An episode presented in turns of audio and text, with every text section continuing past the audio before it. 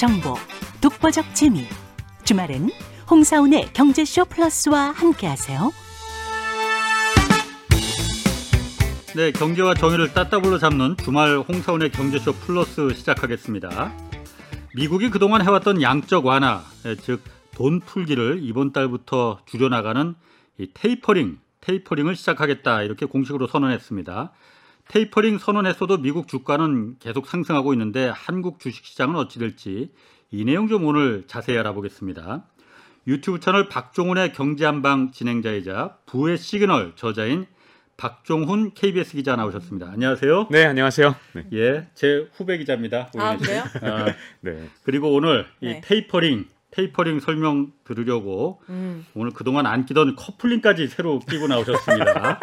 우리 네. 경제쇼의 안전자산 네. 오윤혜 씨, 안녕하세요. 안녕하세요 오이네입니다 반갑습니다. 저 이분 많이 뵌 것 같아요. 제가 어. 경제 유튜버를 굉장히 자주 보거든요. 네. 자주 등장하시죠. 네, 네. 일단 경제 한방을 운영하고 있으니까요. 아. 거기에 어, MC를 맡고 있습니다. 예전 그 최경영 경제쇼 바로 전에 네. 박종훈의 경제쇼 진행자였어요. 그러니까 피디님이 어. 격이 다른 분이라고 어. 홍사원 기자님하고 아니 지금 전체적인 반응은 박종훈의 경제쇼보다 홍사원 경제쇼가 낫다는 반응이 압도적이에요. 아유 입을 막고 싶지만 참겠습니다. 네. 자, 그 11월 이- 이달에 가장 큰 이슈가 일단 미국 테이퍼링을 그동안 한다 안 한다 뭐 계속 지겹게 그냥 막, 막 말만 네. 나오다가 이제 결국 시작했어요. 네. 어, 시점이 적절한 겁니까? 일단 어, 적절한 편이긴 한데요. 약간 늦었다는 생각도 좀 드는 건 왜 그러냐면 이 잭도 씨라고 굉장히 유명한 이 트위터 CEO 있잖아요. 예. 이 부분이 일론 머스크만큼 굉장히 유명한 분인데 예. 미국에서 맨날 트위터로 뭐 쓰니까 그때마다 정말 여론을 좌우할 정도로 굉장히 영향력이 있거든요. 뭐 수염도 그냥 도사처럼 네, 기르고 그러니까요. 어, 독특하더라고요. 그러니까 막 도사 같잖아요. 어. 근데 이분이 어떤 말까지 했었냐면 이제 초인플레이션 온다. 영어로 하이퍼 인플레이션. 음. 이게 어느 정도냐면 사전적 의미로 한 달에 물가가 50%나 오를 때 초인플레이션이라고 그러거든요. 네. 네. 근데 이런 무시무시한 말을 하면서 이 시장에 공포감을 줄 수 있을 만큼 사실은 약간 저는 늦었다는 생각도 좀 있습니다. 적절하기도 하지만 음. 또 이런 공포감을 줄 수 있는 사람이 또 시장에 공포를 줄 수 있다. 이건 좀 안 좋은 측면도 좀 있었던 거거든요. 세계는 지금 아, 네, 맞습니다. 나오시죠? 네, 네. 나 그거 진짜 좋아하는 프로그램이거든. 네. 오, 자, 대박. 경조 씨에 집중해 주시고 어, 네. 오늘 커플링까지 끼고 나오신 분이 왜 그러죠? 잠깐 딴 데로 어. 가시죠. 네. 네. 어, 어, 너무 좋아요. TV 그- 보는 것 같아요. 네. 아, 저도 텔레비전 나오는 사람이에요. 아유, 네. 아, 그 네, 초인플레이션. 잭 도시라는 사람이 말한 그 초인플레이션, 하이퍼인플레이션이 음. 왜 네. 뭐 어, 옛날 독일이 1차 대전 끝나고 그리고 네. 요즘 그 아프리카 뭐 짐바브웨 뭐 이런 몇 개 나라가 빵값이 뭐 하루에 뭐뭐 100배가 뛰었다, 1000배가 네. 뛰었다 뭐 이런 그 시점까지 그러면은 미국이 갈 수 있다 이런 얘기를 한 거였어요. 그렇죠. 근데 이 잭 도시가 그렇게 한 이유는 어. 사실 이분이 비트코인에 워낙 투자를 많이 했잖아요. 예. 그러니까 혹시 비트코인 가격 더 오르라고 아. 이렇게 한 게 아니냐 이런 의심의 눈초리도 좀 있거든요. 근데 여기뿐만 아니라 빌 애크먼이라고 사실 이분 별명이 little 버핏이에요. 그러니까 작은 워렌 버핏이다 음. 이런 분이 자기는 인플레이션에 엄청난 돈을 지금 네. 베팅을 했다 이런 말까지 했거든요. 그러니까 약간 좀 안타까운 건 tapering이 아마 조금만 더 빨랐으면 이런 분들이 인플레이션 갖고 이렇게 투자자들을 겁주는 일은 좀 없지 않았을까 예. 이 점에서 좀 안타까운 거죠. 저 주린이 질문 하나 해도 됩니까? 네. 어, 좀 너무 수준이 낮을 수도 있지만 이 테이퍼링과 인플레이션이 어떤 관계가 있는 건가요? 테이퍼링이라는 게 뭐냐면요. 그러니까 네. 일종의 이런 거예요. 점점 가늘어지다라는 뜻이거든요. 뭐가요? 어, 예를 들어서 이 지금 현재 양적 완화로 돈을 푸는데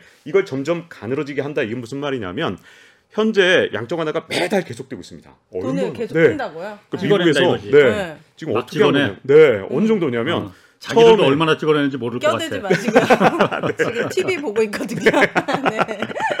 네, 3조 달러 정도를 한 석 달 만에 미국의 연준이 돈을 풀었거든요. 네. 근데 그걸로 끝난 게 아니라 매달 1,200억 달러를 계속 풀었어요. 그동안. 음. 그러니까 돈을 계속 찍어내고 있다 해도 과언이 아닌데 그러다 보니까 어 이렇게 돈을 계속 1,200억 달러씩 찍다니 이거는 인플레이션 오는 거 아니야? 라는 공포감을 자꾸만 만들었던 거죠. 근데 물가가 테이프- 네. 오른다는 거예요. 인플레이션은? 그렇죠. 물가가 어. 엄청나게 오를 것이라는 어. 공포감을 자꾸만 심어준 건데 tapering이라는 건 뭐냐면 네.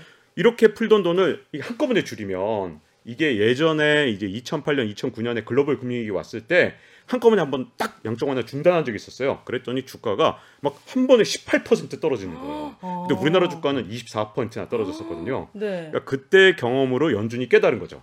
양적 완화를 줄일 때는 천천히 점점 가늘어지게 줄여야겠구나라는 경험을 했고 네. 그게 2014년에 그래서 최초의 테이퍼링을 하게 됩니다. 그러니까 양적 완화 한꺼번에 중단하는 게 아니라 살살살살 줄이는 거예요. 돈 푸는 걸 줄이는 게 테이퍼링이에요? 그렇죠. 아. 지금 1,200억 달러씩 줄이는데 이걸 150억 달러씩 만약에 매달 줄이면 지금 현재 이제 그렇게 발표를 했죠. 그러면 한 8개월 정도 지나면 테이퍼링을 완전히 끝날 때에는 양적 완화가 중단될 수 있겠죠. 음. 근데 연준이 또 그것도 여지를 남겼습니다. 앞으로 두 달만 좀 해볼게. 두 달 한 다음에 경제가 나빠지면 테이퍼링 속도를 좀 생각해보고 두 달 동안 괜찮으면 tapering을 쭉 해갖고 한 여름까지 한번 가보자. 그래서 양적 완화를 중단하는데 아주 천천히 점점 가늘어지게 줄여나가는 거라서 네. 테이퍼링 자체는 절대 악재가 아니에요. 네. 왜냐하면 그렇네요. 야 인플레이션 오는 거 아니야? 이런 두려움이 진짜 많았잖아요. 아, 물가 폭등하면 어떡해? 그럼 주가 떨어지는 거 아니야? 라는 공포감에서 오히려 tapering을 적절하게 딱 11월에 해주니까 야 이제 인플레이션 걱정 그만해도 돼? 라는 음. 어떤 신호를 줬기 때문에 그동안 아주 재밌는 일이 일어났죠. 뭐죠? 미국의 주가가 계속 오른 거예요. 어. 이제 한국에만 투자하신 분들은 혹시 모르시는 분들이 있을 텐데 테이퍼링 한다고 이렇게 자꾸만 미국에서 떠들 때 우리나라 주가는 코스피 지수로 한 10% 넘게 떨어졌어요. 네. 근데 미국 주가는 날이면 날마다 역사상 최고점을 계속 돌파했거든요. 음. 왜 그런 거예요? 이게 바로 물가에 대한 그 공포감을 어떤 면에서 좀 줄여줬고요. 또 하나는 음. 테이퍼링 언제 할지 몰라서 또 혹시 이제 연준에서 11월에 한다고 예고는 했는데 혹시 안 하거나 또는 혹시 또 빨리 당기거나 아니면 뭐 규모를 시장이 생각한 것보다 훨씬 더 빠르게 진행해서 뭐 예를 들어 양쪽 하나를 그냥 한순간에 중단하거나 이런 공포감들 있잖아요. 잘 모르는데 네. 양쪽 하나에 대해서 대충 이제 시장이 이제 감을 잡을 만큼 딱 확실하게 선을 딱 그어주니까 불확실성이 사라지는 걸 아. 증시에서 제일 좋아하잖아요. 그래서 미국 주가는 날이면 날마다 사실 이 양적 완화 어 중단 그러니까 테이퍼링 이 tapering을 어 하겠다고 예고한 시점부터 시작해서 또 이 tapering을 실제로 실시한 그 시점까지 해서 쭉 계속 역사상 최고점을 돌파하게 됩니다. 음. 제가 보니까는 그 원래 tapering을 한다고 하는 거는 이제 긴축을 할 때니까 이제 대비해 긴축을 하는 건 아니지만 음. 곧 이제 테이퍼링 끝나면 긴축이 들어갈 거야. 그러니까는 네. 주가에는 사실 그렇게 좋은 영향이 아니잖아요. 네. 근데 미국 주가 그렇게 막 올라간 거는 그런 것 같아요. 제가 생각에는. 제가 이 경제쇼 맞고 나서 3월 달부터 계속 하여튼 테이퍼링 얘기가 나왔거든요. 네, 어, 네. 할 것 같이 하면서 또 안. 하고 계속 그냥 연기만 피우는 거야. 그러다 보니까 네. 이 시장에 어느 정도 내성이 좀 생긴 것 같다는 네. 그런 거 아닌가. 네. 이제 드디어 하는구나. 이러니까 오히려 주가가 별로 거의 tapering에 영향을, 영향을 안, 안안 받았던 것 같아요. 맞습니다. 정확하게 이 백신 효과를 노린 거거든요. 어, 백신 우리 다 효과. 백신 맞잖아요. 아, 근데 아.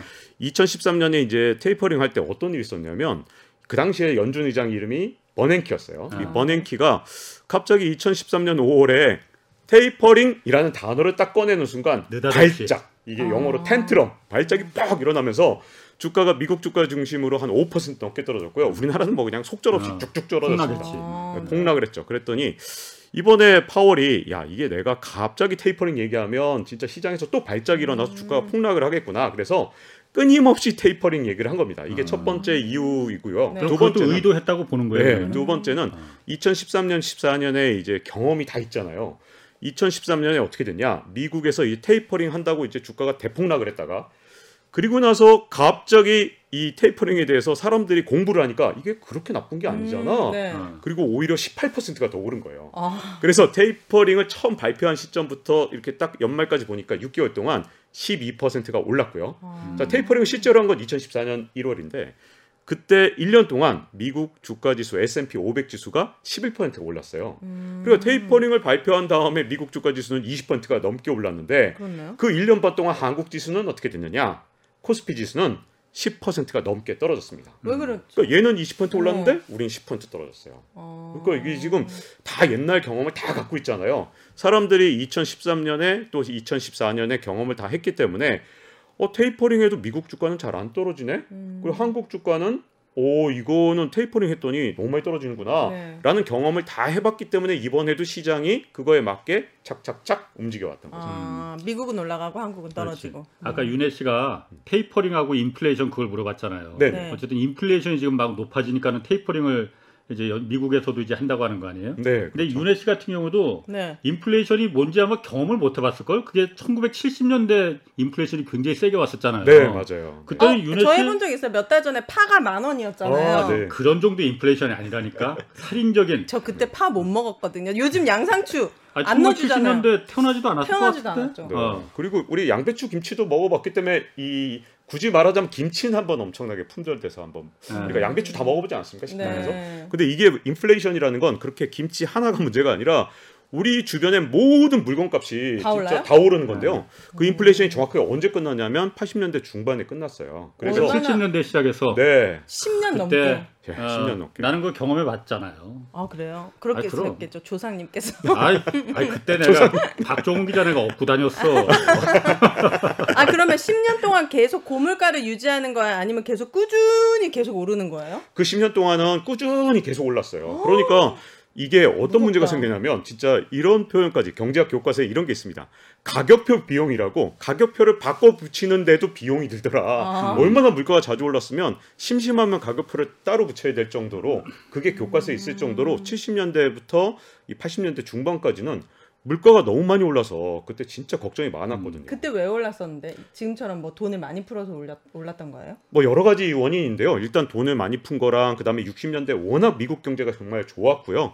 근데 문제점은 그때 적절한 때 이 풀렸던 돈을 좀 회수했어야 되는데 그 당시에 연준 의장 이름은 마틴 주니어예요. 아, 근데 이. 네, 주니어 이분이 어떤 연준 의장이냐면 임기 내내 진짜 칭송을 받던 와 위대한 연준 의장이다 그러면서 굉장히 오랫동안 이 장수한 연준 의장이었거든요. 네. 근데 막판에 그 명성에 취했는지 돈을 이렇게 조금만 호황이면 돈을 딱 걷어들였으면 되는데 그걸 안 했죠. 그랬더니 음. 이분이 이 임기 마지막에 인플레를 딱 일으켰어요. 60년대 말에. 네. 그러니까 나서 이분이 인플레이션에 대해서 한 말이 굉장히 유명한데 내가 인플레이션이란 말이 마구간을 일단 탈출한 다음에 음. 그 말을 갖다 다시 잡으러 가봤더니 이미 도로를 저 멀리 달리고 있더라.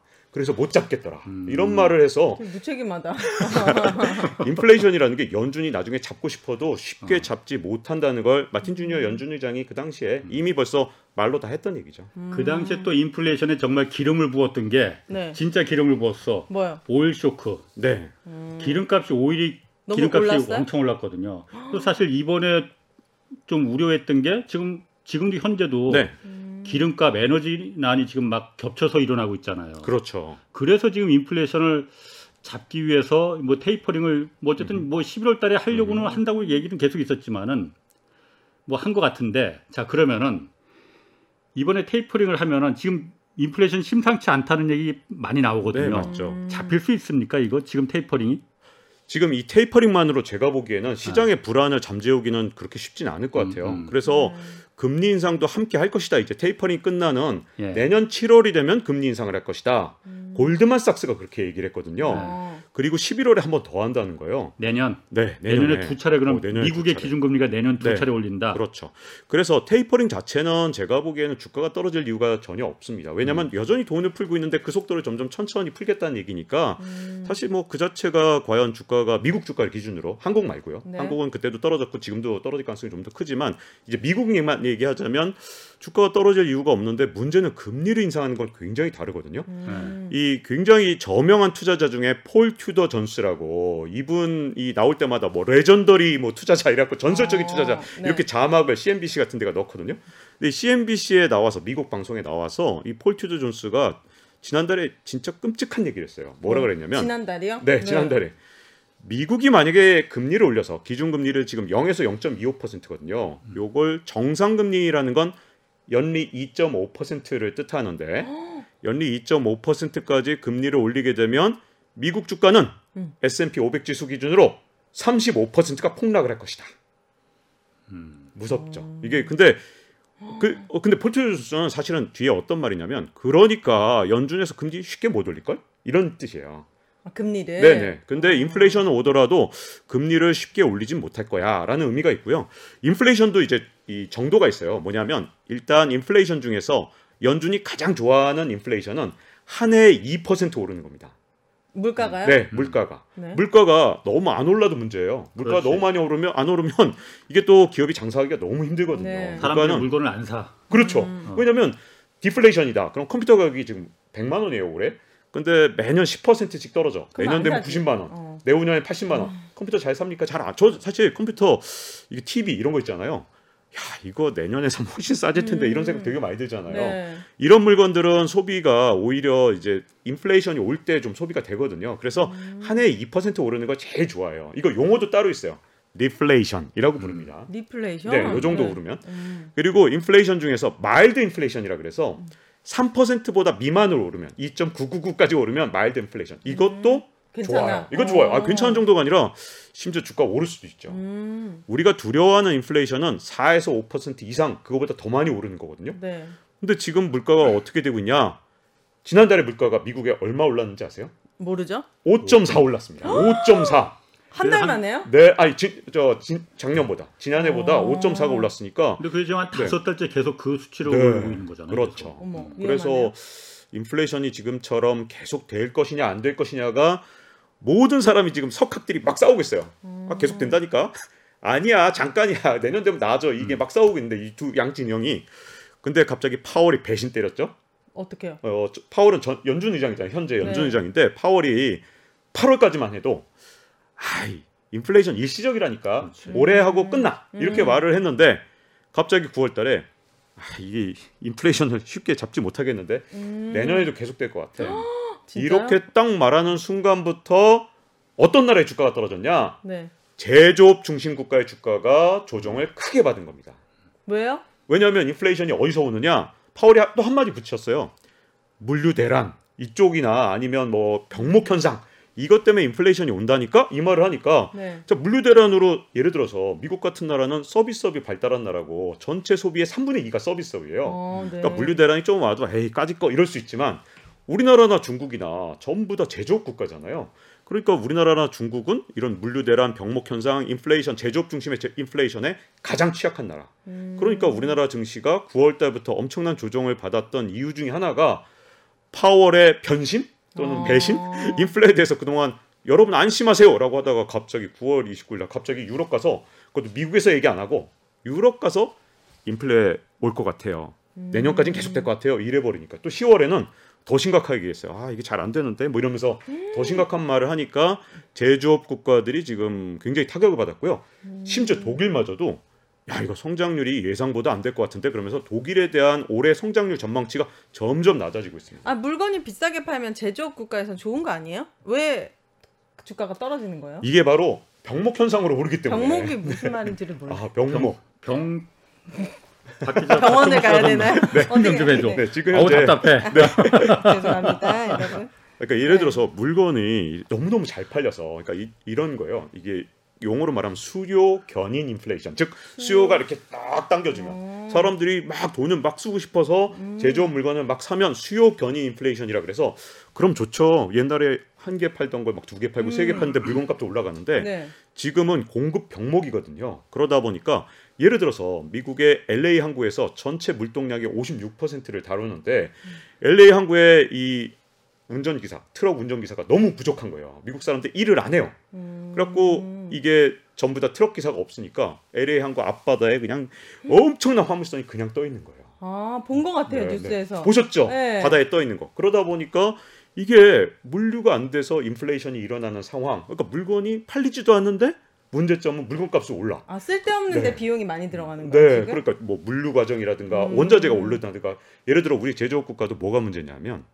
중국도요 이런 거예요. 생산자 물가라 그래서 소비자 물가가 아니라 이렇게 생산을 하는데 그 이런 물가 지수 이게 올라 버리니까 문제는 뭐냐면 이 생산 비용이 막 늘어나는 거예요. 근데 이거 음. 물건값에 전가를 딱 해버리면 되는데 그건 못한 상태에서 원자재 가격만 왕창 올라 버리니까 또 인건비는 왕창 올랐는데 이 물건값은 이걸 반영을 잘 못하니까 또 역시 문제가 되고 그러니까 제조업 국가들이 점점 더 어려움에 처하면서 한국하고 중국 증시가 미국 증시를 못 따라잡는 현상이 최근 2, 3개월 동안 계속 빚어지고 있거든요. 음. 병목이라는 게 그러니까 병의 목, 그 음. 병의 목, 목, 조, 목을 졸라. 그러니까 목이 좁아. 병목이 좁아지잖아 그러니까 네. 여기서 막 많이 이렇게 들어왔는데 음. 나가는 입구가 병목이 이렇게 좁아지니까 네. 못 나간다 이거지. 음. LA 앞바다 항구에 음. 많은 배들이 거기 물건을 이제 수출하려고 접안을 했는데 항구가 못 들어오는 거야. 음. 목이 좁아지니까. 네. 하여튼 그 정도로 네. 어.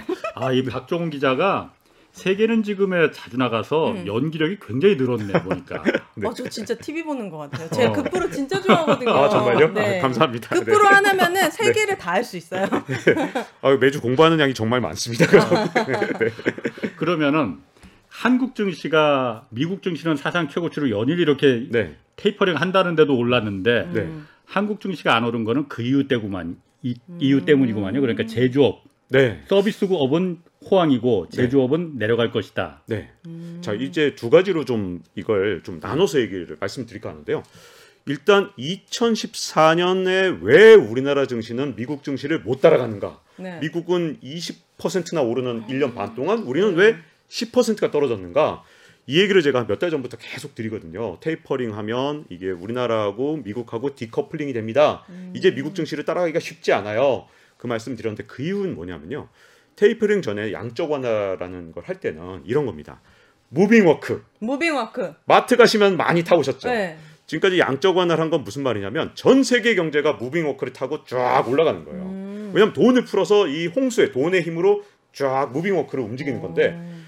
자 이제 tapering을 하고 긴축을 한다는 건 뭐냐면 moving walk의 속도가 점점 늦어지는 게 tapering이고 긴축까지 가게 되면 어떻게 되냐면 이제 moving walk가 반대로 내려가는 겁니다. 아. 자 moving walk가 위로 올라갈 때는 그야말로 경제 성장을 하는 미국 같은 나라나 아니면 경제 성장을 좀 못하는 뭐 브라질 같은 나라나 다 같이 moving walk에 타고 있으면 뒤로 moving walk보다 더 빨리 뛰지만 않으면 음. 다 같이 올라갔단 말이에요. 네. 근데 이제 tapering을 하게 되면 moving walk가 멈추게 되니까 이제 앞으로 또는 뒤로 가게 되니까 미국보다 성장을 늦게 하는 나라들의 주가는 떨어집니다. 어. 이게 굉장히 중요해요. 왜냐하면 미국 경제는 언제나 미국 연준에서 미국 경제 상황을 보면서 운전대를 잡고 야 미국 경제 잘 나가네 미국 경제 속도에 맞춰서 tapering을 하는 거지 음. 브레이크를 밟는 거거든요 tapering은 네. 근데 브레이크를 밟을 때 미국 경제가 못 나갈 것 같으면 살살 밟고 미국 경제가 좀 잘 나갈 것 같으면 확 밟는 거잖아요 네. 근데 미국 경제만 보지 연준이 한국 경제나 뭐 브라질 경제를 보면서 하진 않잖아요 음. 네. 그래서 어떤 일이 생겼는지 과거에 이제 기억을 되짚어 보면 음, 네. 바로 그리스 위기 혹시 기억나세요? 네. 남유럽 위기 피그스 그럴 때 그리스 하면서 망했다고 네. 막. 포르투갈 뭐 이탈리아 뭐 그리스 망했다고 난리쳤었죠. 네. 그때 미국에서 조금이라도 긴축을 하면 미국보다 잘 못 나가던 나라 중에 제일 약한 고리는 심지어 망해버려요. 그러다 보니까 지금 2013년 14년에 무슨 일이 있었냐면 그때 미국 경제가 이렇게 성장하는 속도, 경제가 회복하는 속도에 못 따라갔던 나라, 우리나라. 우리나라 왜 그랬냐면 우리가 미국한테만 물건을 파는 게 아니잖아요. 우리나라 전체 수출의 한 5분의 1 정도만 미국에다 하니까 나머지는 개도국에도 하고 유럽에도 하고 하잖아요. 네. 근데 유럽 경제 너무 안 좋고 그때 개도국 경제 너무 안 좋으니까 우리는 거기에 가중 평균을 해야 되잖아요. 그 평균 삼으니까 미국 경제만 혼자 막 뛰쳐나갈 때 우린 다른 나라 평균을 같이 두드려 맞으니까 수출을 해야 되니까 아. 그래서 못 나갔던 건데 자 이게 이제 일단 2014년의 상황입니다. 그때 안전한 나라는 어디예요? 미국 경제와 상관없이 그래도 더 잘 나가는 성장이 어, 좋다 많았던. 좋아. 오 어, 그때 제일 좋아, 안전했던 좋아. 나라는 어. 미국하고 영국 정도밖에 없었어요. 그러다 독일 그러니까 이런데. 좋았지. 독일, 독일, 독일 영국. 좋았죠. 독일 좋았는데 독일이 이제 잘 나갔던 이유 중에 하나가 유럽 연합에 통합을 함으로써 사실은 어, 남유럽을 잘 활용한 겁니다. 음. 그러니까 이제 이게 독일이 그동안 잘 나갔던 비결이거든요. 그래 남유럽 사람들이 되게 열받아 있잖아요. 이씨 독일 그러면서 막, 막 분노하고 아? 독일은 또 거꾸로 야 너희 남유럽 게을러 이렇게 음. 얘기하는데 사실은 어, 이 통화를 하나로 묶어버리는 바람에 남유럽에 비싸게 물건 공산품 팔아먹고 음. 그다음에 남유럽에서 농산품을 싸게 사오면서 독일이 유럽 통합의 혜택을 너무너무 많이 받기 때문에 아. 사실 굉장히 유럽 연합을 만듦으로써 정말 무임승차를 하고 아. 성장을 했던 겁니다. 독일이랑 영국 정도예요? 네, 근데 요번에 화폐가 유로화로 통일이 됐잖아. 유럽 네. 같은 네. 네. 그러니까는 화폐로 환율로다가 서로는 무역 적자나 이런 걸 불균형을 좀 해소하는 그런 완충 작용을 좀 옛날에는 할 수 있었는데 자기 화폐를 갖고 있으면 네. 유럽은 전체 유로화로다가 통일이 돼 버렸으니까 네, 이게 완충이 안 돼. 불균형이 완충이 안 되는 거야. 네, 독일은 막 수출만 자동차 만들고 뭐 기계 제품 만들어 수출하면은 이익을 잔뜩 올리는데 그리스는 뭐 이게 딱히 뭐 관광 산업도 좀 찌그러졌고 네. 음. 물건 만들어 수출할 건 없고 그러니까는 일방적으로 이제 그리스가 어 우리 억울해 이렇게 될 수밖에 없었던 거죠. 아. 자 일단 그래서 2014년하고 비슷하게 봤을 때 우리한테 약간 핸디캡이 하나 작용되는 거고요. 2014년하고 지금하고 다른 점은 더 나쁜 점을 먼저 하나 네. 말씀드릴게요. 제일 나쁜 점은 2014년에 비해서 그때 양극화는 이제 미국과 미국 아닌 나라 이렇게 나눠졌다 해도 과언이 아니거든요. 영국은 사실 미국 쪽에 좀 붙어 있었던 나라고 독일은 아까 말씀드린 대로 유럽 연합을 10분 활용해서 살아 있었지만 이번에 나누는 기준은 딱 하나입니다. 서비스업 국가냐 선진국 그리고 제조업 국가 개도국 이렇게 둘로 아. 나눠졌어요. 그래서 우리 K자 회복이라 그러잖아요. 위로 올라가는 나라, 아래로 내려가는 나라. 음. 그 위로 올라가는 나라는 선진국, 서비스업 국가. 아래로 내려가는 나라는 개도국, 그다음에 제조업 국가. 중국은 그럼 굉장히 안 좋겠네요. 내년에 중국 경제가 좋을 확률보다 나쁠 확률이 좀 더 높고요. 당장 3분기에 중국 성장률이 5.2는 될 거라고 다들 뭐 예측을 했었는데 음. 4.9밖에 안 됐어요. 음. 전년 대비. 그러니까 4.9%밖에 안 됐을 때 그때 또 나온 전망이 내년에 중국 경제가 과연 좋겠느냐. 이게 지금 왜 그러냐면요. 이런 겁니다. 제조업 국가가 왜 지금 현재 내년에 대한 전망이 굉장히 안 좋냐면 자, 2020년 Black Friday 때 미국 사람들이 돈 진짜 많이 쓰는 나라잖아요. 네. 저도 미국 생활 1년 해봤는데 Black Friday 때 너무 무서워서 밖에 못 나갔어요. 아, 아, 막 진짜 사- 싸게 파는 거죠. 떨이로. 예.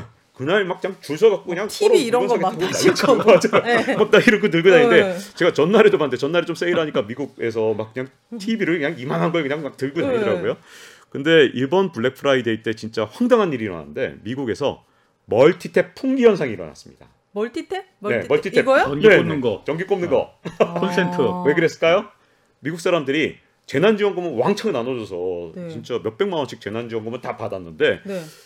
돈을 쓰려고 해도 여행 갈 수 있나? 못 가죠. 음. 음. 식점 맛있는 데 가고 싶어도 못 가죠. 네. 그러니까 서비스업 원래 미국은 전체 소비의 3분의 2를 서비스업에 쓰는데 음. 서비스업은 전부 다 코로나 때문에 나가지 마 이래버린 음. 거잖아요. 네.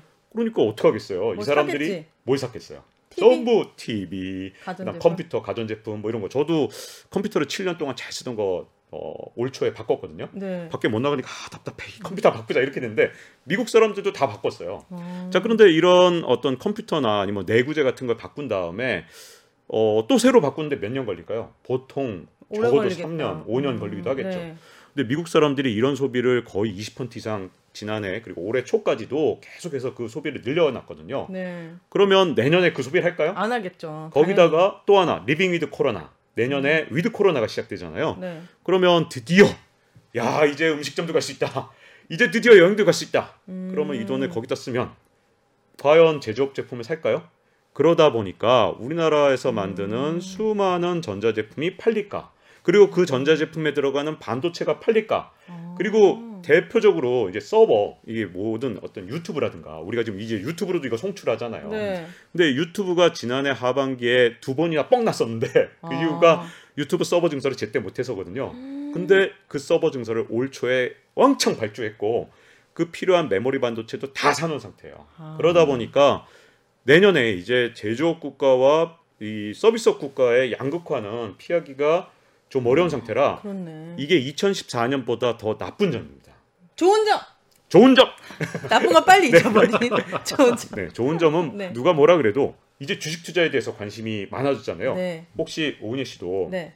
2014년에 주식 투자에 관심 있었어요? 전혀 없었죠. 없었죠. 네. 지금 이제 저변에 굉장히 많은 분들이 이제 주식 투자에 관심이 있고 아직도 어 나만 이거 가만히 있다 벼락거지 됐네라고 생각하시는 분들이 좀 있기 때문에 그게 어떻게 보면 증시의 저변 확대. 음. 물론 그게 또 단점일 수도 있고 장점일 수도 있는데 사실은 묘한 측면이 있어요. 너무 많이 들어가 있어서 이게 장점이지 단점이지 좀 헷갈리지만 어쨌든 저변 확대가 돼 있다는 점, 관심과 음. 재테크에 대한 관심, 그리고 돈을 아주 많이 갖고 계시는 어 50, 80 세대가 또 이분들이 퇴직 과 이런 걸 통해서 자산 관리를 좀 해야겠다는 생각이 좀 많이 들었다는 거. 음. 그래서 주식 투자 비중이 아직 우리가 선진국 대비 굉장히 낮은 편이다. 여전히 음. 여전히 낮은데 혹시라도 좀 더 늘릴 수 있는 여지는 아직 남아 있다는 점인데 나쁜 점이기도 해요 동시에 왜냐하면 또 그렇게 많이 들어가 있으니까 사실 내년에 혹시라도 이분들이 또 주식 초, 초보니까 주가가 막 한 1, 20% 떨어지면 혹시 주식시장을 막 환멸을 느껴서 떠날까봐 약간 음. 걱정이 되기 때문에 양쪽 측면이 있긴 하지만 어쨌든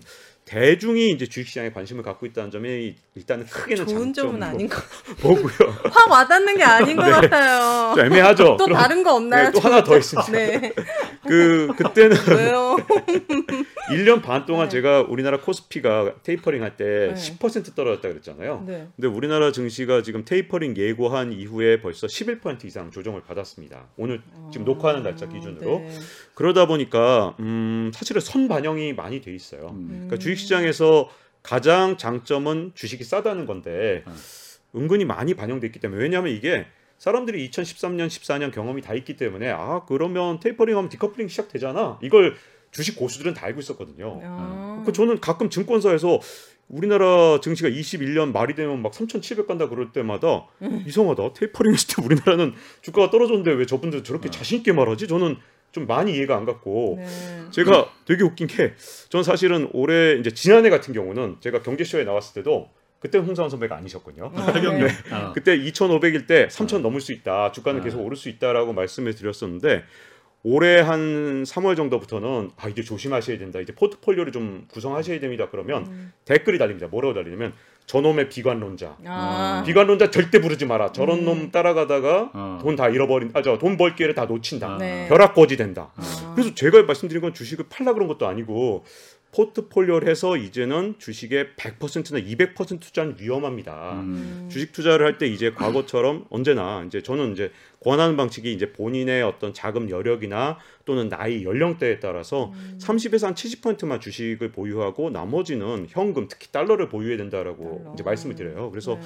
올 초부터는 이제 달러 비중도 좀 확보를 하시고 달러 자산, 달러 자산에는 뭐 미국 주식도 있을 수 있고 또 뭐 여러 가지 달러 예금도 들 수 있잖아요. 근데 네. 그런 말씀을 드리면 어김없이 달리는 거예요.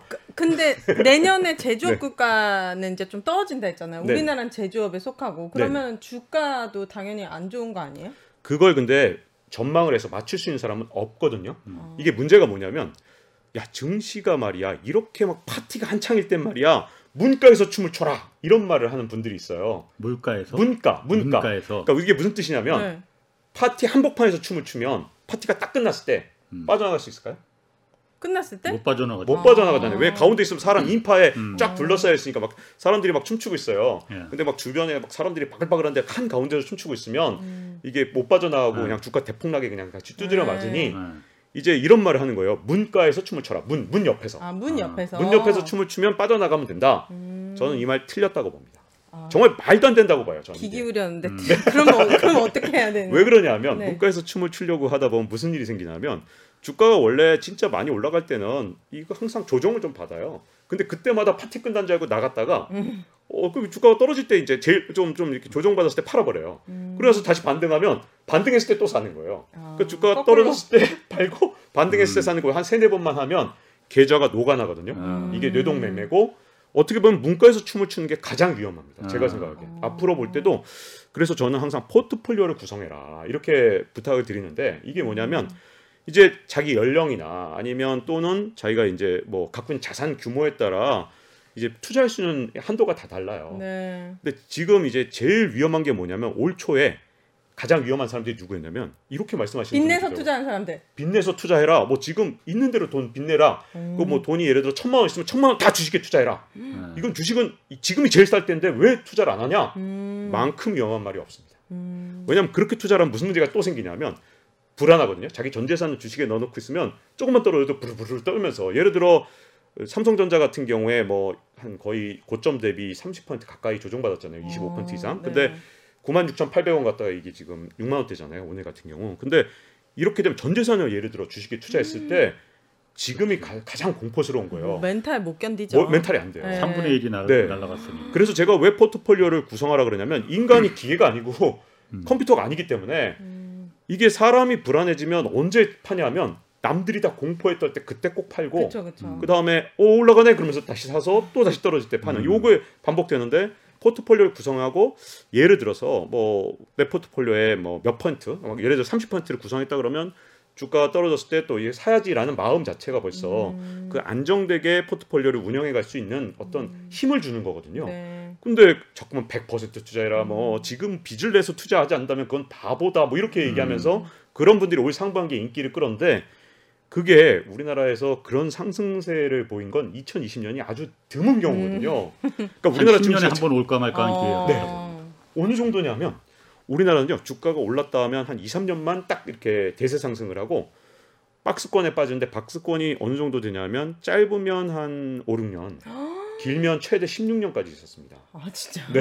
엄청 기네. 16년 박스권이 언제 있었냐면 89년부터 16년 동안 박스권인 적이 있었거든요. 음. 그래서 주식시장을 도박이라고 하게 된 거예요. 이 89년에 어떻게 되냐면 85년부터 한 89년까지 주가가 7배 올랐어요. 코스피로. 아. 어마어마하죠. 네. 그러니까 그렇게 많이 오르면 박스권도 긴 거예요. 16년. 음. 그러니까 이게 오른 폭이 길, 길면 길수록 박스권이 길었고 최근에 2010년대에도 한 6, 7년 박스권이 있었기 때문에 음. 주가가 오르면 박스권이 몇 년 갈지 모르기 때문에 저는 항상 박스권에 대비해야 된다고 보고 박스권에 항상 이제 상단하고 하단이 있으면 우리나라 증시는 고 이제 하단 갔을 때 좀 비중을 늘렸다가 상단 갔으면 팔아야 되는데 음. 전 재산을 지금 막 이렇게 넣어놓으면 음. 그걸 반대로 하게 돼요. 이 그쵸 박스권. 그쵸 그쵸.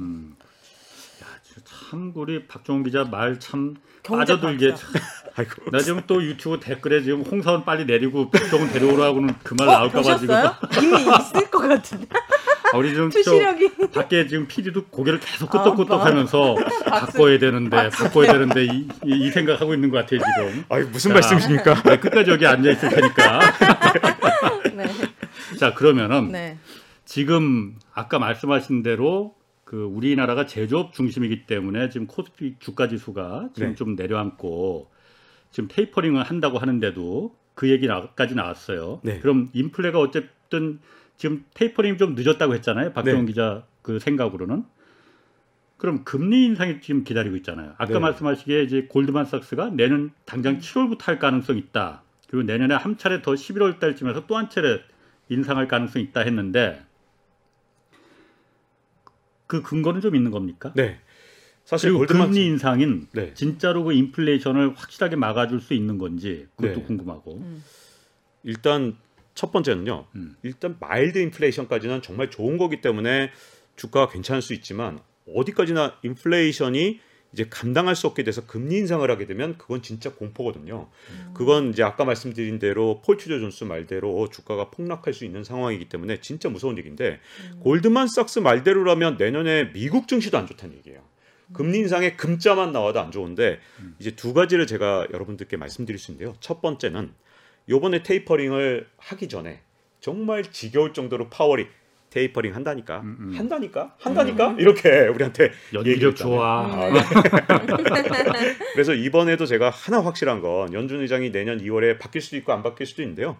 어떤 연준 의장이 오든 이번에도 금리 인상 한다니까 한다니까 이렇게 한 세 번쯤은 음. 경고하고 할 건데 네. 금리 인상은 테이퍼링하고는 다릅니다. 금리 인상 한다는 말이 오면 금리 인상 텐트럼이 일어날 가능성이 굉장히 커요. 텐트럼이 뭐야? 발작. 발작. 아. 그래서 주가가 급락을 할 수도 있어요. 그 금리가 인상되면 주가가 하락하는 거는 이해했는데 네. 금리 인상하고 인플레이션은 무슨 관계예요? 금리 인상을 하게 되면 이제 물가가 계속 오르잖아요. 그러니까 네. 사람들이 이제 물가가 오르는 거 돈이 너무 많이 풀려서인데 이제 금리를 인상하게 되면 이제 이런 거예요. 제가 이제 한 100만 원이 있어요.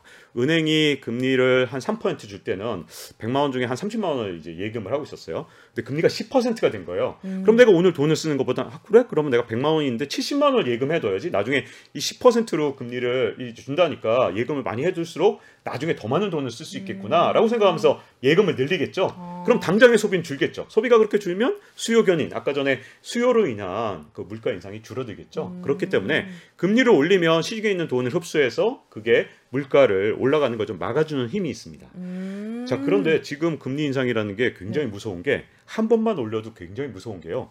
0에서 0.25%예요 지금 기준금리가. 네. 근데 만약에 한 번만 올리면 0.25라고 보고 이걸 0.5로 올리는 거잖아요. 금리가 두 배로 오르는 거거든요. 네. 이게 무서운 게 이제 은행에 예금하는 금리가 두 배가 되는 것이고 돈을 빌린 사람 음. 입장에서 잘 생각해 보세요. 내가 100억 원을 빌린 어떤 사업가예요. 근데 1억 원씩 이제 뭐 금- 이자를 부담하고 있었는데 한 해에 금리가 이제 0.25%만 올라도 두 배가 되는 거니까 얼마를 내야 되죠? 이요? 2억. 이게 왜 무섭냐? 금리가 워낙 낮은 상태에서는 금리를 조금만 올려도 두 배, 세 배, 네 배가 되는 거기 때문에 음. 자 2.5에서 5%가 되면 그거는 금리가 두 배밖에 안 되는 거지만 지금 0에서 0.25를 2.5로 올리면 금리가 10배가 되는 겁니다. 자 그러면 다시 말하면 한계 기업들 정말 한계까지 돈을 빌린 이런 기업들은 금리가 10배가 되니 이자 부담이 얼마나 한꺼번에 늘어나겠어요. 그러니까 음. 폴트 존스가 야 그러면 주가가 35% 떨어진다니까라고 말한 건데 자 다시 골드만삭스로 돌아가서 음. 골드만삭스 예측이 맞으면 어쨌든 주식시장은 굉장히 안 좋을 가능성이 있기 때문에 저는 틀리길 바라고 있어요. 골드만삭스가 틀렸으면 좋겠다. 그리고 인플레이션에 대해서는 워낙 석학들이 싸우고 있고 첫 번째는 그 다음에 두 번째는요. 인플레이션하고 디플레이션 동전의 양면 같아서 연준이 적절하게 잘 조절만 하면 아직은 인플레이션 막을 수 있거든요. 근데 연준이 잘해주길 바라고 있기 때문에 희망을 갖고 있고 또 하나는 연주대 전 세계의 운명이 걸려 있는 거예요. 걸려 있어요. 너무하네. 근데 파월이 임기가 이- 내년 2월까지예요. 네. 어, 치사하게 2월에 떠나버릴 수도 있기 때문에 아, 네. 겁납니다. 이분은 지금 아, 2년만 지나 2월 내년 2월만 지나면 이제 둘 중에 하나죠. 연임을 하든지 하여튼 연임을 못 하든지 연임 만약에 못 해도 나 땐 잘했는데 야 새로운 연준이 잘 못하네 의장이 이래 버릴까봐 지금 되게 두렵고 연임을 해도 참 두려워요 여러 가지 왜 하필이면 임기가 내년 2월일까 이분 임기가 좀 뒤였으면 더 좋았을 텐데 하는 생각이 음. 왜냐하면 당신이 내년도 책임지고 나가세요 이랬으면 그러니까요. 좋겠는데 음. 내년 2월이라 약간 두렵긴 하지만 음. 이제 좋은 점을 하나 말씀드리자면 네. 골드만삭스가 예측을 거시경제에서 틀리기로 아주 유명합니다. 왜냐하면, 골드만 네, 삭스가요? 어. 세계 최고의 투자 은행인데도 불구하고 네. 옛날에 이제 유가가 많이 오를 때 1배럴에 200달러 넘는다고 난리쳤어요. 진짜 설레발을 쳤는데 음. 유가는 그 뒤로 골드만삭스의 전망 나온 뒤로 뚝뚝 떨어졌어요. 아. 그리고 두 번째 금값 전망을 계속 틀려요. 음. 그러니까 골드잖아요. 그 골- 금값 네. 전망. 근데 골드만삭스가 골드 전망은 못한다. 아. 이름은 골드만삭스인데 왜 이렇게 못하냐? 이런 네. 말도 농담을 할 정도로 예측을 많이 틀려서 주가 예측은 맞았나요 그동안? 고등학 주가 예측, 주가 예측은 조금 맞은 맞은 편이긴 하죠. 근데 네. 근데 골드만삭스가 예측을 하도 많이 틀리는데도 돈을 많이 버니까 일부러 그러나 이런 생각이 골드만 삭스는 증권 회사예요? 네, 투자은행입니다. 투자은행. 투자은행. 아 근데 네. 너무 크고 커서 이렇게 영향력이 있는 거예요? 어, 우리나라. 뭐 네, 미래에셋 이런. 것처럼? 네, 그렇죠. 우리나라에서 음. 우리는 미래에셋 돈이 워낙. 크니까. 네. 음. 자, 그래서 약간 이번에도 틀려주길 바라고 있긴 한데 사실은 무게추는 살짝 인플레이션으로 조금씩 넘어가고 있어요. 왜냐하면 특히 이 무게추의 중심에 옐런 파월 진영, 즉 인플레이션 안 와라는 주장이랑 그다음에 레리 서머스라고 굉장히 유명한 학자이자 관료 출신의 학자가 있고 그다음에 이쪽 진영에 이제 뭐 여러 이제 인플레이션 이 주장하는 사람들이 있잖아요. 네. 근데 인플레이션 진영하고 디플레이션 진영의 무게추가 갑자기 바뀌었냐면 파월이 딱 변심하는 순간 어 이제 인플레이션이 일시적이라고 말하는 사람 중에 남은 것 중에 남은 분 중에 이제 좀 센 사람은 옐런밖에 안 남았네. 이렇게 되다 보니까 약간 무게추가 어 내년까지 인플레이션이 올 수 있네라는 게 좀 남았는데요. 지금 인플레이션이 약간 걱정되는 건 뭐냐면 올해까지 인플레이션은 사람들이 왜 걱정을 안 하냐면 지난해 무슨 일이 있었냐 코로나 19였잖아요. 음, 네. 그러니까 워낙 디플레이션이 컸어요. 지난해 무슨 일이 있었냐? 기름값이 우리 원유값이 마이너스 간 거 기억나세요? 원유를 사면 돈을 얹어줘. 막. 아 진짜요? 원유 오. 사셔서 감사합니다. 이렇게 이 선물 가격이 선물 많아요. 아 진짜요? 선물 가격이 마이너스 됐다는 얘기는 원유를 사셔서 감사합니다. 이렇게 돈을 준다는 얘기인데 음. 원유 가격이 사상 처음으로 마이너스가 됐었거든요. 자, 지난해 워낙 물가가 낮았기 때문에 올해 높은 건 지난해 낮았던 기저 효과다. 그래서 올해 높은 거는 다 사람들이 용서해 주는 거예요. 음. 그래 내가 올해는 봐줄게. 네. 근데 만약에 내년에 금, 만약에 물가가 계속 높다.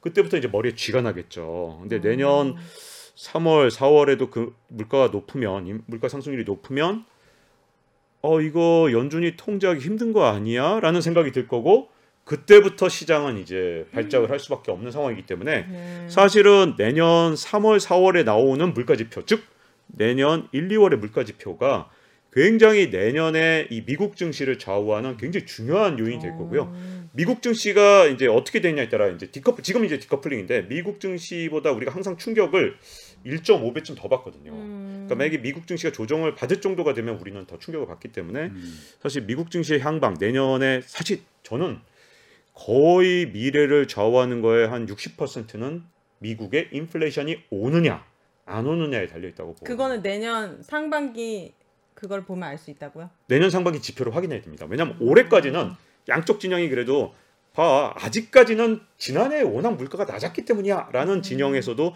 목소리가 크거든요.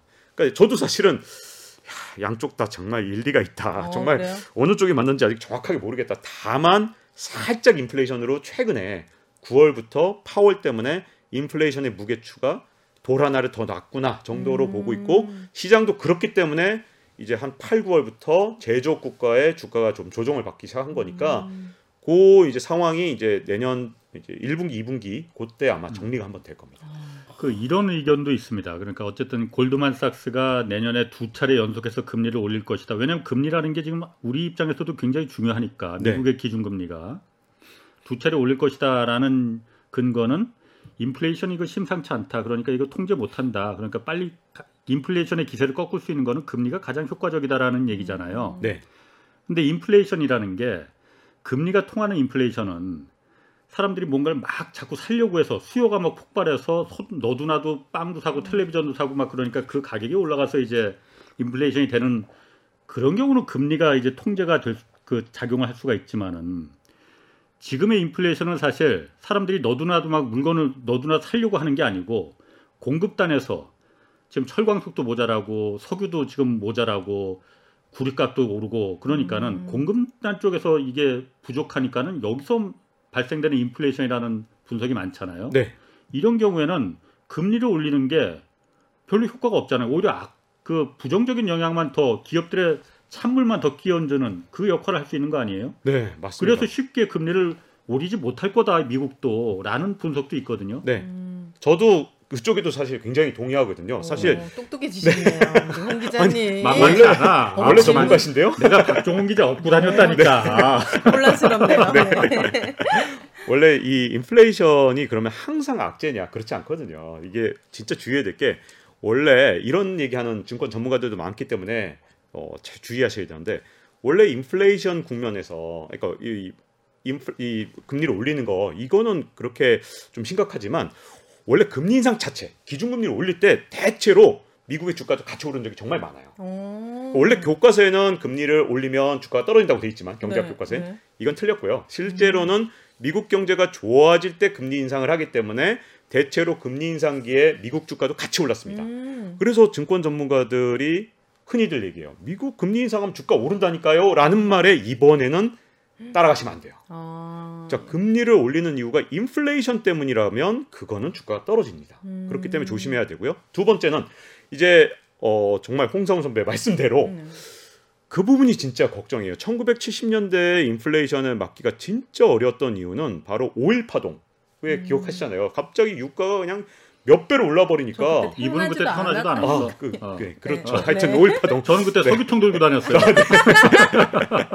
오일 파동이에요. 오일이 없어가지고 네. 석유가 없어서. 아니, 중동이 오- 기름값을 왕창 올려버렸으니까. 아. 네. 그때 이 사우디아라비아에서 이 한마디로 말해서 이 유가를 한번 제대로 잡고 한번 쫙 끌어올린 적이 있었거든요. 그래서 음. 야만이 이 석유상이라는 사람이 엄청난 계획과 철저한 이런 목표하에서 유가를 확 끌어올렸습니다. 우와. 그래서 그 덕분에 전 세계가 오일 파동 때문에 경기 침체가 엄청나게 심해졌거든요. 세상에. 이때 금리를 적당히 올렸더니 아니 이거는 전혀 인플레를 잡을 수가 없는 거예요. 음. 더군다나 이 경제에 가장 큰 난제를 준 게 원래는 물가가 오르면 실업률이 이제 낮아지고 이렇게 돼야 되는데 물가가 오르는데 실업률이 막 올라가니까 어 이게 뭐지 우리 정통 경제학에서 전혀 해석이 안 되네. 그래서 경제학의 위기, 경제학이 아. 이제 망했다 이런 말까지 나왔는데 네. 그 스태그플레이션을 만들었던 게 이렇게 원자재 가격이 올랐을 때 사실은 이건 금리를 올려서 쉽게 못 잡을 수도 있거든요. 왜냐하면 이게 공급의 병목 현상이라든가 음. 원자재 쪽에서 문제가 생길 수 있는데 문제는 지금 인플레이션이 아 이게 진짜 저도 말씀드리기가 참 괴로운데 저는 사실은 환경이 너무 중요하다고 생각하고 우리 제 자녀들이 살아갈 그리고 또 우리의 뭐 미래에 우리 후손들이 살아갈 음. 미래 지구를 위해서는 환경을 보호해야 되는데 지금 네. 문제점이 뭐냐면 환경을 보호한답시고 석탄 생산량을 줄이고 음. 그다음에 환경을 보호한다고 이제 풍력 발전을 엄청나게 늘려놨더니 이상 기후 때문에 네. 갑자기 유럽의 바람이 하나도 안 분 거예요 9월 달에.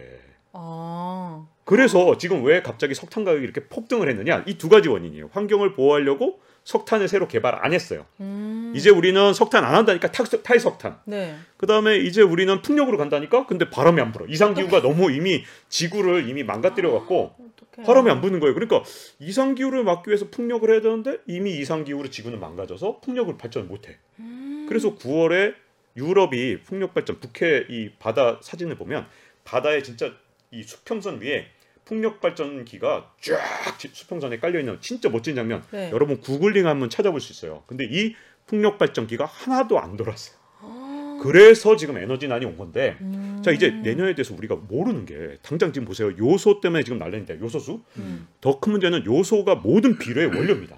아, 지금? 석탄 때문에 문제가 되다 보니까 무슨 문제가 생겼냐면 비료를 못 만들어요. 음. 그럼 어떻게 되느냐? 식량난이 되죠. 식량난이 어머. 되면 무슨 일- 문제가 생기냐면 식량 가격도 내년에 올라요. 원자재 가격 오르고 식량 식량 가격 오르고 이런 식으로 되면 뭘 올려달라 그럴 거냐? 노동자들이 임금을 올려달라 그럴 거잖아요. 음. 자 그럼 물건값이 오르고 임금이 오르고 이게 미국 같은 경우 지금 임금이 엄청나게 오르고 있거든요. 우리하고 달리. 음. 자 악성 인플레이션이 뭐냐면 임금이 물가를 끌어올려 다시 물가가 임금을 끌어올려. 계속 올라가. 네. 그러면 금리를 적당히 예를 들어 골드만삭스가 말한 정도로 올려서는 어차피 해결이 안 되는 거예요. 네.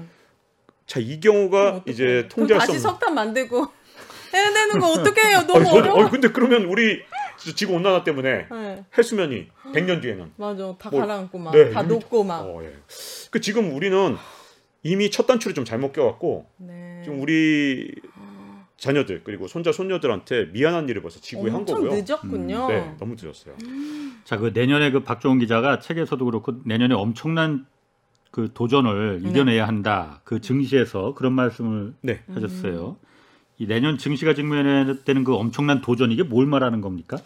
저는 그래서 아. 22년에 진짜 변동성이 커질 거라고 생각하거든요. 주가가 하락한다 이런 거 떠나서 이제 22년에 이제 한국 증시에 이제 고질적인 문제가 저는 생길 가능성이 좀 있다고 보는데 안 생겼으면 좋겠지만 음. 이제 대세 상승이 요번에 되게 짧게 끝났을 가능성이 있어요. 우리가 지금까지 대세 상승은 가장 길었던 게 85년부터 89년까지 4년, 그리고 2006년부터 7년까지 2년. 근데 요번에는 1년일 가능성을 배제할 수가 없거든요. 한 1년 3개월 만에 끝났을 가능성이 배제를 하기가 힘듭니다. 왜냐하면 박스권 상단이 3,300일 가능성도 있어요. 왜냐하면 전고점을 다시 뚫어서 이제 3,300을 넘어가면 아 박스권 상단이 올라갔다고 하겠지만 잘못하면 상단이 3,300이고 이제 바- 새로운 박스권이 시작된 거라면 이제 22년에 우리나라 증시는 이 박스권 상단과 하단을 확인하기 위해서 굉장히 크게 출렁거릴 가능성도 배제할 수 없습니다. 제 얘기는 박스권이 된다고 아직 저도 몰라요. 왜냐하면 이렇게 짧게 끝난 적은 저도 없어서 음. 아니기를 기원합니다. 그리고 우리 기업들이 훨씬 더 장사를 잘하고 뭔가 혁명적인 혁신을 만들어주길 바라지만 아니면 박스권이기 때문에 이 확인 과정에서 상단과 하단이 확인되지 않았을 때 섣부르게 이제 올해 초에 투자를 처음 시작하신 분이 뇌동매매를 하지 말고 음. 포트폴리오를 자기 연령과 앞으로 향후 들어올 수입, 자기의 자산에 맞게 정확하게 아 나는 앞으로 주가가 20% 빠져도 혹은 박스권 상단이 3,700이 되더라도 내가 흔들리지 않은 어떤 포트폴리오를 만들어 놓고 만약에 주가가 20, 30% 빠지면 나는 그때 달러로 바꿔놓은 걸 이렇게 원화로 사면서 주식에 들어간다든가 이런 계획을 세워놓을 필요가 있고요. 그래서 제가 최근의 경제쇼부터 이제 홍사원의 경제쇼에 나올 때까지 항상 강조한 거 뭐요? 현금은 현금. 원화 현금이 아니라 달러 현금을 3년 평균보다 낮을 때 꼭 환전을 하시라. 제가 재작년부터 아 평균보다. 그러면 현금을 들고 와서 달러로 바꿔주세요 한다면 다시 그걸 얘기를 네, 하는 네. 거예요? 그 기준은 항상 제가 그때 1,120원 이하면 환전하세요. 그리고 제가 출연했을 때 1,120원 이하였던 적도 되게 많아요.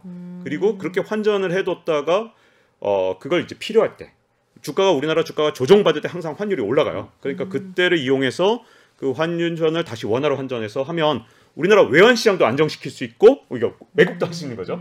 그리고 동시에 본인의 자산도 지킬 수 있는 기회니까 앞으로 만약에 이제 환율 전망 증권사에 자꾸만 해놓으면 믿지 마시고 환율 전망은 누구도 못하니까요.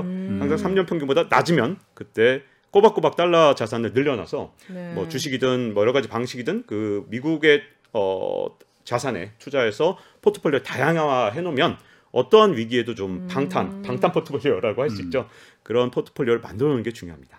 그럼에도 불구하고 어 끝났네요. 아니 아니 조금 더 하시면 아니. 그럼에도 불구하고 그래도 그 내년에 좀 위험하지만 네. 그래도 이런 종목들은 좀 괜찮다라는 게 있을까요? 10초만. 네. 인플레이션에 강한 종목은요. 가격을 남들한테 떠넘길 수 있는 종목이 가장 강한 종목입니다. 그건 어 예를 들어서 가격을 떠넘겨? 음. 네. 뭐 알아요? 모르잖아요. 거기까지만. 이제 시간 다 됐어요. 아, 네. 너무 아쉽다. 자, 다음에 하겠습니다. 네. 빨리 답 알려주세요. 그럼 뭐냐고요? 그런 종목들은 전부 다 이- 일종의 독점 플랫폼을 갖고 있거나 아. 아. 니면이 브랜드에 대한 로열티를 갖고 있는 기업들 그런 기업들이죠. 다음에 또 나와주세요. 네. 저랑 좀 잘 맞는 것 같아요. 네. 플러스랑. 저도 좀그 좀, 합을 맞춰보도록. 아, 알겠습니다. 예, 노력하도록 하겠습니다. 자, 여기까지 하겠습니다. 오늘 박종훈 KBS 기자 그리고 오윤혜 씨 두 분 고맙습니다. 네, 네, 고맙습니다. 자, 주말에는 경제와 정의를 따따블로 잡는 홍사원의 경제쇼 플러스 마치겠습니다. 고맙습니다. 감사합니다. 감사합니다.